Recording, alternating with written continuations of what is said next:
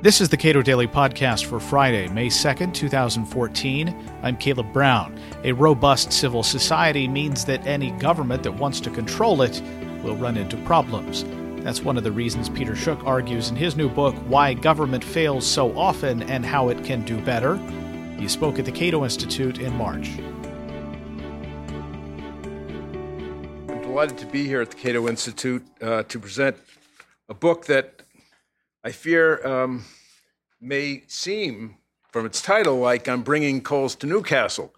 Uh, why government fails so often. Uh, this is, after all, the Cato Institute. And uh, so uh, this message will be, I think, affirming to you. But what I hope to suggest is that um, you may not fully appreciate the reasons why government fails or the magnitude of the failure um, and, and how it might be rem- those failures might be uh, might be remedied. Um, that is to say, um, the, most of the discussion about government failure is a highly theoretical, rhetorical, uh, deeply politically philosophical level, uh, rather than uh, at an analytical level based on uh, uh, empirical evidence. And so that's if I have a contribution to make to the people at Cato, that that may be to enrich that particular uh, kind of, uh, of evidence for conclusions that you probably uh, have no need for uh, fortification about. Um, I'm also delighted to uh, be on a panel with Wally Olson, with whom I've worked for, my God, it's almost 30 years. Um, he edited a book to which I contributed way back in the 1980s. Uh, and also to be on a panel with Arnold Kling, whose work I've uh, respected for, for so long. So I begin with the notion of a crisis. And of course, every book uh, is trying to sell the idea that there's a crisis. Uh, and this is particularly a, a, a crisis um, that, again, uh, Cato um, followers uh, are aware of and, and indeed have emphasized in your own, in your own lives. Um, I have a lot of data on the decline in public confidence in the federal government. I will only mention uh, a few uh, a few points um, of of special interest. Uh, even among Democrats, there has been a rapid and and and precipitous decline in uh, confidence. Uh, forty-one percent uh, had favorable views of the federal government in, in 2013. That's 41% of Democrats. That's down 10% in one year. And this was before Obamacare uh, was, was uh, launched. Um, according to the Brookings Institution, 56% of Democrats um, uh, believe that the federal government is mostly or completely broken. Democrats. Um, and uh, uh, I mentioned that these statistics were gathered before uh, the Obamacare uh, fiasco um, uh, in its rollout. Uh, Tom Edsall, in a in an op-ed in the Times yesterday, uh, suggests that uh, the consequences of that rollout are far greater than than is anticipated by by most political observers. He thinks it's going to ramify uh, throughout the next uh, several uh, elections. Uh, what is the biggest threat uh, to America's future, according to the public? 64% say it's big government, while only 26% said big business. And this, this polling was conducted only a few years after the recession. so that's a, it seems to me a very telling point of uh, departure. In 2011, uh, um, uh, 79% of those polled were frustrated or angry with the federal government. 74% said the same thing in 2007 before the recession. Now, what are the reasons for this decline in uh, public confidence in the government? I propose uh, several explanations, but the one that I'm going to con- concentrate on and the one that constitutes the bulk of my analysis is sort of a straightforward one. The government performs very, very poorly. When I say the government, by the way, I'm referring to the federal government, not other governments, and I'm referring to domestic policy, not national security, military, or, or foreign affairs policy. My uh, book is limited in those uh, respects. Um, uh, so that's my subject why government fails. Uh, uh, and um, uh, the, the, the, there are a variety of theories as to why the, the government performs so poorly. Um, an emphasis that will not surprise those of you who live in Washington is the, is the explanation of partisan bickering and congressional paralysis. Um, the Democrats blame the Republicans, the Republicans blame the Democrats uh, for any failures that they're prepared to concede. Uh, I emphatically disagree with this. Uh, if you examine our history of political discourse, it has been tendentious, uncivil, angry, and uh, furiously uh, partisan from the very, very beginning. Uh, some of the greatest achievements of the past, uh, the uh, Intercontinental Railroad and uh, Hoover Dam and interstate highway s- uh, system, were accomplished only fitfully and after a protracted disagreement uh, by policymakers. Polarization, I argue, is not the cause of our problems, it's the consequence of our problems. And there's a remarkable correlation that I think uh, confirms this, uh, this uh, point of view. Uh, first is that the growth in government spending and policy ambitions has paralleled almost perfectly, if you, if you chart them, the growth in public disaffection and contempt for government. Uh, per, capita gov- uh, per capita spending by the federal government um, today is greater than in France, Germany, uh, and the UK. Uh, this, this growth occurs in good times and bad. It's unlinked, it's been set adrift from the Keynesian uh, cyclical uh, uses of, of government. Um, and it doesn't depend on whether Republicans or Democrats uh, control what goes on in Washington. Um, the debt to GDP ratio of the federal government exceeds that in most EU countries. And it also exceeds uh, the Latin American average, just to provide some, uh, some context. Um, this growth of federal government is obscured by a, a number of factors, uh, except to those who study these matters very carefully. One is the immense growth in private contracting uh, by the government, um, the immense participation in the implementation of government programs by nonprofits and uh, state and local uh, governments. Um, and the, the, the myth that the United States has a small public sector and is a welfare state laggard, although perhaps true in some comparative terms, is, uh, as a myth, utterly false. Um, and uh, uh, one way of understanding what's happened uh, is summarized by, and I summarize in the book, by um, James Q. Wilson, the late James Q. Wilson, and, and John DiIulio, who distinguish between the old system and the new system. The old system, they write, had a small agenda. When someone proposed adding a new issue to the public agenda, a major debate often arose over whether it was legitimate for the federal government to take action at all in the matter. For the government to take bold action under this system, the nation usually had to be facing a crisis. Each succeeding crisis left the government bureaucracy somewhat larger than it had been before, but when the crisis ended, the exercise of extraordinary powers ended. The new system is characterized by a large policy agenda, the end of the debate over the legitimacy of government action, except in the area of First Amendment freedoms, the diffusion and decentralization of power in Congress, and the multiplication of interest groups. Under the old system, the checks and balances made it difficult for the government to start a new program, and so the government remained relatively small. Under the new system, these checks and balances make it hard to change what the government is already doing, and so the government remains large. So, my central theme, the core of my core idea of my book, is that federal domestic policy failures are caused by deep, recurrent structural, systemic, endemic conditions. It doesn't matter which party is in power, It doesn't matter what the state of the economy is. I think that as a result of this, uh, and and, and, and as a result of uh, my analysis of the reasons for this, liberals, conservatives, and I dare say libertarians have an, an enormous stake in understanding these reasons.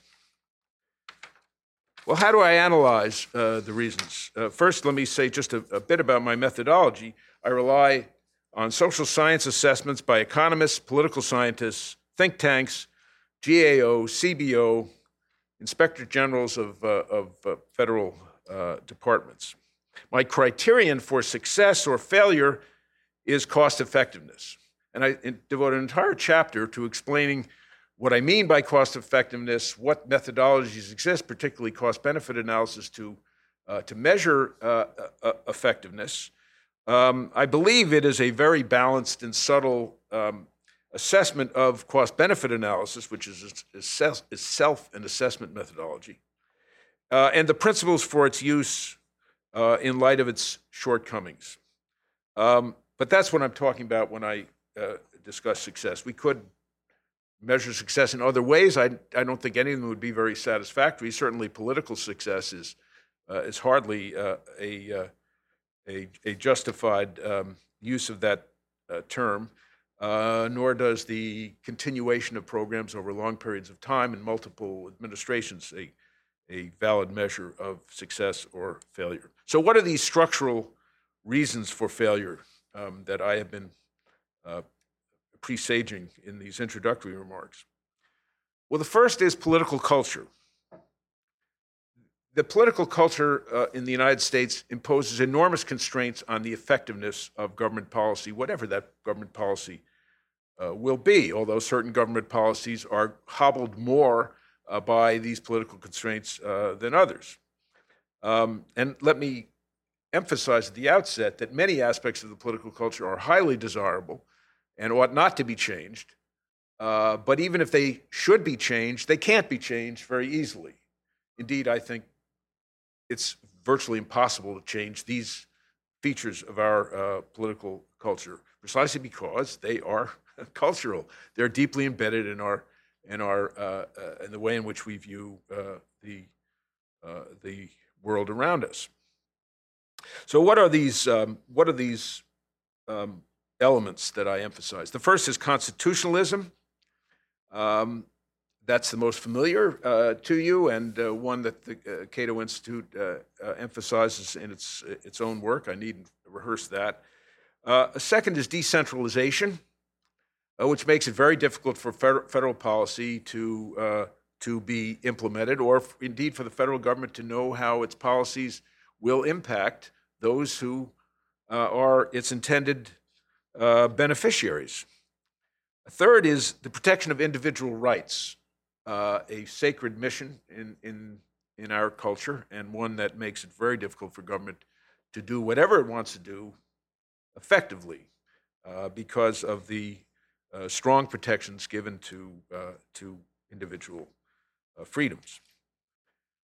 a fourth constraint is interest group pluralism which is perhaps more, ro- more robust in the United States than anywhere else. It's one of the glories of our system, but it's also a feature of our system that uh, renders government either impotent or, uh, or, uh, or, or, feckless and, and, and blundering. Um, uh, another is the acceptance of social and economic inequality by, uh, by the vast majority of the population. Now, this may strike you as, is, somewhat odd, but uh, when one compares the United States with all other liberal democracies, we tend to care less about equality than we do, except for quality of opportunity, important, important uh, uh, uh qualification. Uh, we less we care less about equality of results than any other societies. We worry less about it for deeply, I think, deeply embedded reasons um, so that uh, policies that are designed to promote equality of outcomes uh, meet a kind of resistance uh, that they would not meet in other countries, particularly where those efforts by government uh, create enormous uh, uh, in, inefficiencies along the way, as they almost invariably do. Another feature of the, of the political environment is our moralism. moralism derived from both our religious convictions and the, religi- the strongly religious basis of our social values. Uh, and uh, the nature of our politics, which lends itself to uh, political moralizing, uh, partly because it's mimicking uh, the religious convictions of the American people, and partly for, uh, for other reasons. Another important political constraint is social diversity. And what, what that implies is that a, a, uniform federal law cannot be nimble enough and flexible enough and, and uh, variegated enough to reflect the underlying needs and desires uh, of the population. Again, we are unique in our social diversity in any modern liberal uh, democracy for, for a variety of reasons, not simply for reasons of immigration, but also because of our religious uh, diversity and our uh, economic uh, um, system. Um, another important con- uh, constraint on the effectiveness of, uh, of policymaking is uh, populist suspicion of technical expertise and, and official uh, discretion. Um, public opinion, very powerful in the United States, more powerful, I dare say, than in other liberal democracies, which is one of the reasons uh, I, I, think why, uh, for example, one of many examples, capital punishment is uh, uh, sustained in uh, most American states, even today, whereas the elites tend to disfavor capital punishment. In Europe, the elites get their way. In the United States, the people, broadly speaking, get their way on issues of that kind. And then finally, civil society, uh, with its part of it's part of uh, the diversity of which I spoke earlier. Uh, but our civil society is so robust and so varied and so uh, energetic uh, that a government that seeks to domesticate it or to uh, regulate it, um, or even in some cases to work with it, is uh, going to run into problems of, um, of ineffectiveness. So that's the first important feature that's structural, that's endemic, and that hobbles federal policymaking. A second one has to do with incentives. And in this chapter, um, I discuss uh, public choice theory and its shortcomings uh, as a way of introducing the problem of incentives. Um, and I uh, develop a number of different uh, propositions based on my reading of, of this literature. So I'll, I'll just uh, read them, um, the, the, the, headlines in this, uh, in this distillation of uh, principles. Ordinary citizens have little or no rational incentive to participate actively in political activity. Political actors design policy-making institutions and processes to advance their self-interest. The political effectiveness of a group depends, among other things, on its ability to manage incentives so as to overcome structural obstacles to collective action. Officials have powerful incentives to provide voters and interest groups with short term benefits and to hide the long term costs that must pay for those benefits. The political dynamics of public policy depend on how it distributes its benefits and costs among voters and groups. Much political activity consists of narrow interest log rolling at the expense of uh, taxpayers, uh, something that uh, uh Arnold Kling has written a great deal about. Moral hazard is a major source of incentive based uh, programmatic failure and, uh, and propositions of, uh, of that kind. And the examples that I uh, provide and explicate uh, include many, many different kinds of programs the Social Security Disability Insurance, uh, the Pension Benefit Guaranty Corporation, Fannie and Freddie, and, and, and a host of others. Um, the next systemic defect, if you will, uh, although these are not all defects, I should, as I said before, we, uh, our, our system, uh, our society is rich and successful as a society, as distinguished from polity, uh, by reason of uh, many of these uh, factors. But, um, but the next one is what I call collective irrationality.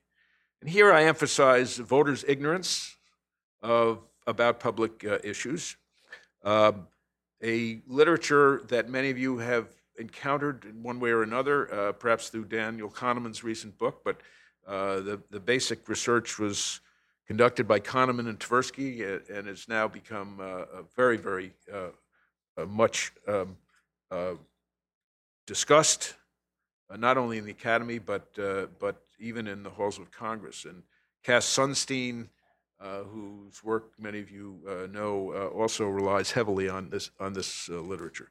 A third literature is one that's been developed by my colleague at Yale, uh, Dan Kahan, which he calls cultural cognition.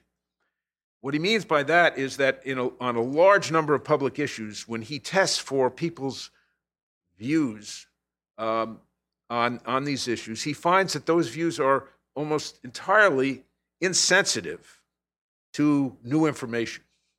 Uh, that people come to these issues with uh, preconceived cultural um, st- uh, uh, stereotypes and, and, and, and uh, ideologies, and they're very, very difficult to move. And you can pretty much predict by knowing what those ideologies are, what their position is on climate change or abortion or any number of other issues where evidence might uh, alter the opinion of a, uh, of a rational um, uh, individual. Uh, another and extremely important uh, systemic problem is poor information. Uh, this is, this is, I hope, no, no surprise to you. I hope you were, you were all marinated in the work of Friedrich von Hayek, um, uh, who emphasized the nature of the information problem better than anybody else uh, before or since.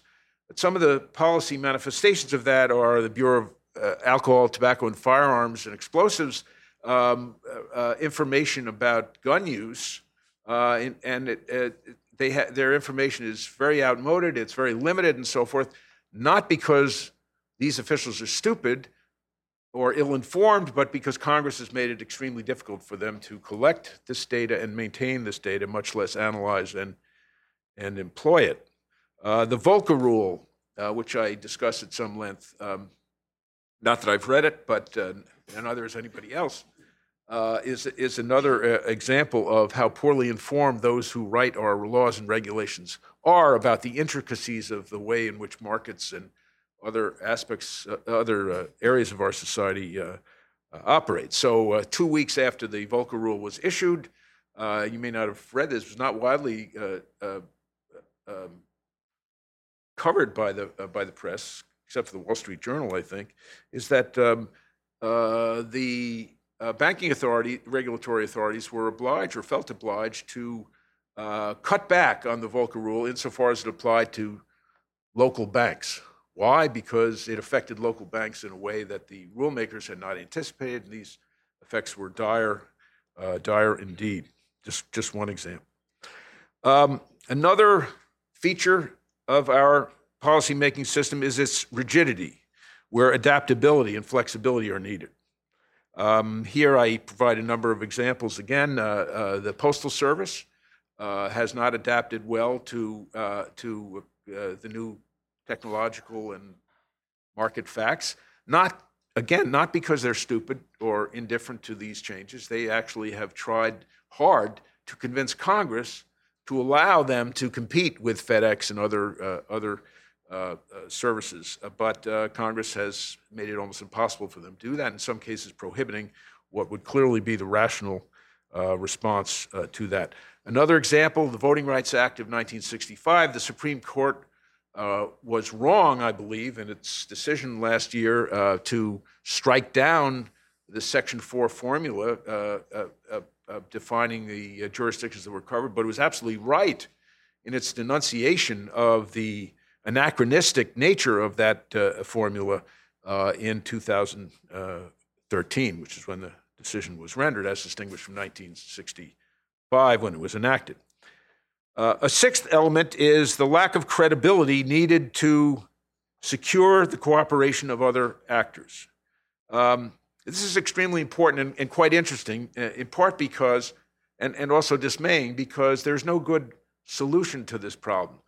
The problem is this that if you are going to induce other actors, be they state and local governments or, or, or private actors, uh, to act in the way you want them to act in order for a policy to succeed, uh, you have to assure them that the rules of the game aren't going to change, uh, uh, that they can invest safely in uh, the, uh, the nature, and the details of, of the program. Um, but government can't do that. Why can't it do that? Well, for a perfectly good reason. Government is supposed to be accountable to voters and to their changing preferences. Um, and uh, uh, so it, it, it, can't keep its promises, if, if, if you will. Uh, and there are very few, if any, techniques that will enable the government to bond itself and, and, and lash itself to the mast with respect to uh, policies in ways that would secure the confident uh, participation of, uh, of those whose resources it needs to succeed. Perfect example of this Obamacare vastly expanded Medicaid. Uh, but uh, it uh, and in order to induce states to expand their Medicaid programs in the desired fashion, um, it offered to pay 100% of the cost of expanded Medicaid for three years, and after that, it would pay, I, I think it's 85%. Well, many states simply didn't believe it. They thought it was like being, a, being given a gift of a baby elephant. Uh, and, and uh, that's that's fine when uh, when you receive the elephant, but then the elephant grows and grows and grows, and you have to feed him and house him.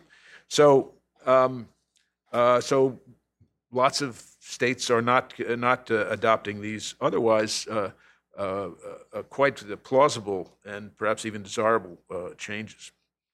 Um, then there's the problem of mismanagement, which is endemic, which is structural, and I have I have a, a large, dis- a lengthy discussion of fraud, waste, and abuse in the government. I, I don't need to rehearse that there, except to say that uh, much of the fraud, waste, and abuse are the result of structural factors uh, um, embedded in, uh, gov- the way in which government uh, uh, makes its uh, decisions, including the complexity of programs and including the very poor design of reimbursement techniques. Um, but I, I, w- I won't dwell on that. A major theme of my book is that markets are uh, a fundamental impediment to effective public policy. And many of you will say, and I will agree in, in most cases, that that's a good thing. Um, but consider the features of markets uh, that uh, dog government efforts to tame them or to, or to live with them. Uh, the speed of markets compared with the incredible slowness and inflexibility of, uh, of government. The diversity of markets. Again, government regulates in a rather uniform, uh, binary fashion. Uh, you're either in or you're out, guilty or you're innocent. You're uh, in, the, in, this category, you're not in that category.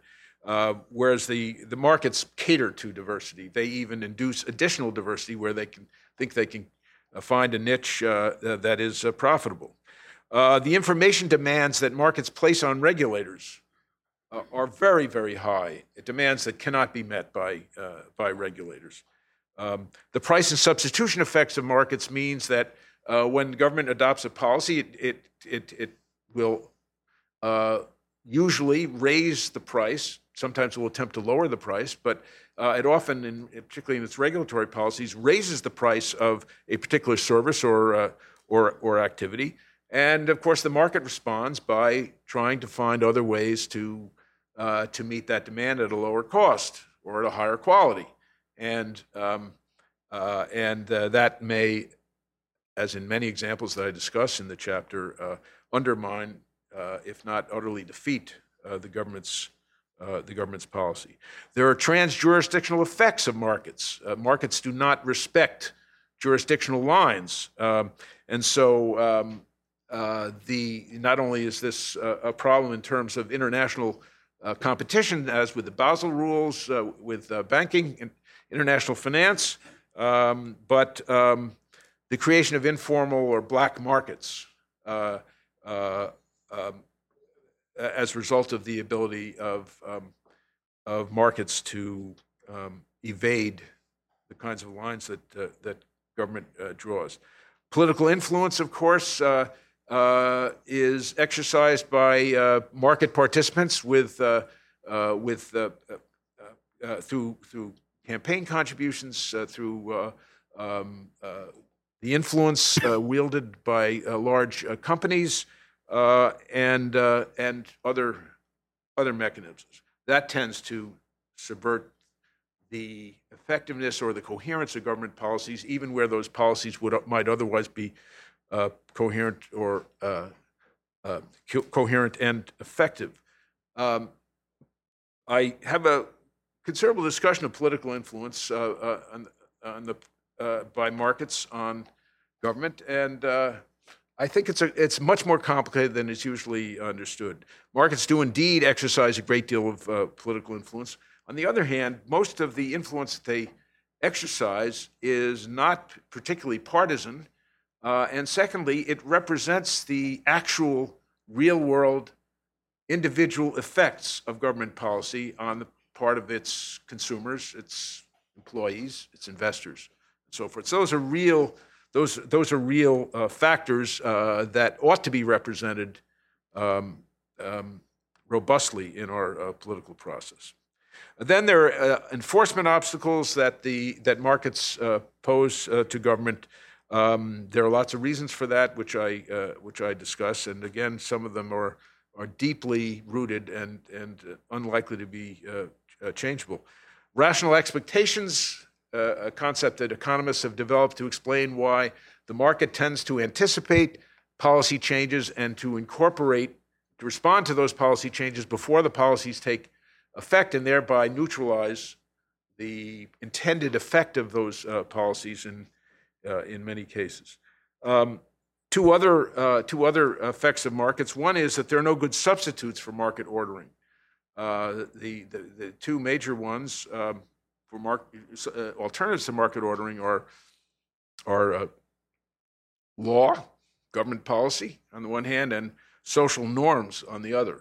And they have they certainly have their roles to play, but they're uh, they're they're uh, uh, no match for markets in most areas of uh, public policy. And the final um, uh, effect of markets um, is moral hazard, which is immense, immense, and we've seen the some of the consequences of that moral hazard uh, in in recent years, particularly in connection with the great.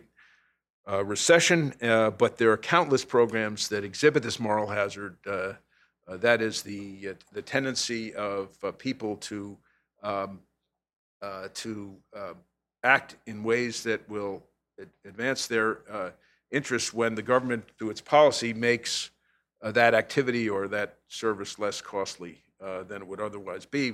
Crop insurance, flood insurance, lots of examples of moral hazard. Fannie Mae and uh, Freddie Mac, a, a, very good, good and sobering examples of that.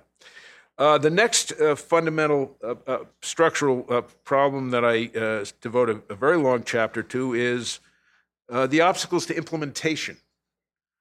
these obstacles are important. They're not, they're not readily dispensed with, they're not readily circumvented. Um, and government attempts to overcome these obstacles in a variety of different ways. And I, I divided this chapter into uh, the following categories, but just to give you a flavor of what I mean. Uh, attempting to perfect markets, to supplement markets, for example, through infrastructure. And I have a discussion of Amtrak, in, uh, for example, uh, which I came down uh, today, uh, and the economic disaster that it has been suppressing markets, simplifying markets, subsidizing markets. I have a long discussion uh, under this rubric of, uh, of student financial aid programs, a disaster about to happen, um, if it's not already upon us. Um, the ethanol program, many, many other examples. Redirecting markets, as in the effort under the Community Reinvestment Act to uh, force banks to uh, invest in areas that they uh, would not rather uh, invest in on the theory that their failure to invest in those areas must be due to, uh, to racism.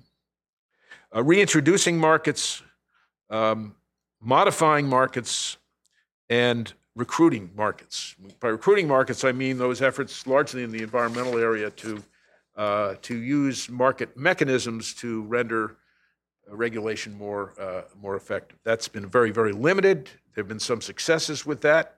Efforts to expand that have been uh, very uh, uh, largely unsuccessful.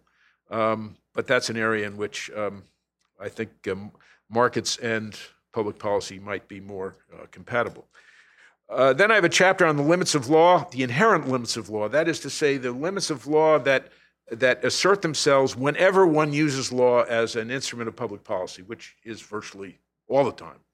That's the that's the that's the form that policy takes. And I so I discuss its ubiquity, uh, the trade-off between its simplicity and its complexity, um, uh, ambiguity, discretion. These are all endemic features of uh, of, uh, of legal uh, regulation. The procedural apparatus that goes along with it, the inertia that it creates, and then the crowding out of spontaneous, low cost cooperation by markets. And then I have a chapter on bureaucracy in which I emphasize the problems created by congressional influence, the, the extraordinary per- penetration of bureaucracy by Congress, uh, often for good reasons. Uh, but with uh, predictable, baleful effects on uh, policy coherence. the legalism that bureaucracies tend to cultivate, leadership problems, layering problems, and here I just want to read. How am I doing on time? Uh, you're a little past. I'm a little past time.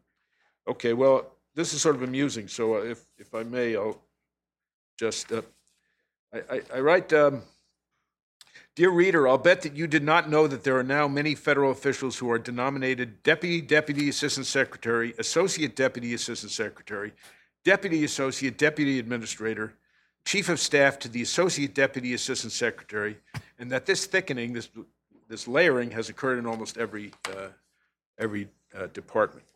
Uh, I also discuss uh, compensation status, performance, and morale problems in the bureaucracy. Again, these are endemic, they're not uh, they're not uh, uh, uh, contingent on, on who is running the bureaucracy. the difficulties of imposing discipline, the failure of the supreme, the senior executive service, the difficulty of securing low-level compliance, uh, contracting out by the bureaucracy and its, the, its poor management of, uh, of uh, contracts, and the isolation of the bureaucracy from the realities that surround it. Then I have a chapter on the policy successes, and I won't, because I'm out of time, I won't uh, rehearse those. I've uh, just written an op ed, which I hope that New York Times is going to publish, which uh, tries to identify what I view as policy successes in, according to the criterion that I advanced, um, and it tries to draw lessons from those examples as to why successful policies succeed, whereas the vast majority of policies uh, uh, do not. And we can discuss that in the q&a if you're interested in that. And finally i have a chapter on remedies. Uh, these remedies are incremental because i'm an incrementalist for all the reasons why everybody should be an incrementalist uh, in that the world is simply too complex for us, especially our political world, too, much too complex for us to be able to predict with any confidence at all what, uh, what uh, uh the effects of a particular change uh, will be. And these remedies are also cross cutting. That is to say, I've uh, I've decided not to propose fixes for particular programs, but rather to identify remedies that might cut across all government uh, uh, programs. And I've organized them uh, uh according to the to each of the structural conditions that I've just uh, that I've just uh, laid out for you. So um, I'm out of time, and I appreciate your forbearance, and I look forward to Dr. Kling's comments and your questions, comments. Thank you. Peter Schuck is author of Why Government Fails So Often and How It Can Do Better. You can watch a full forum for the book at cato.org.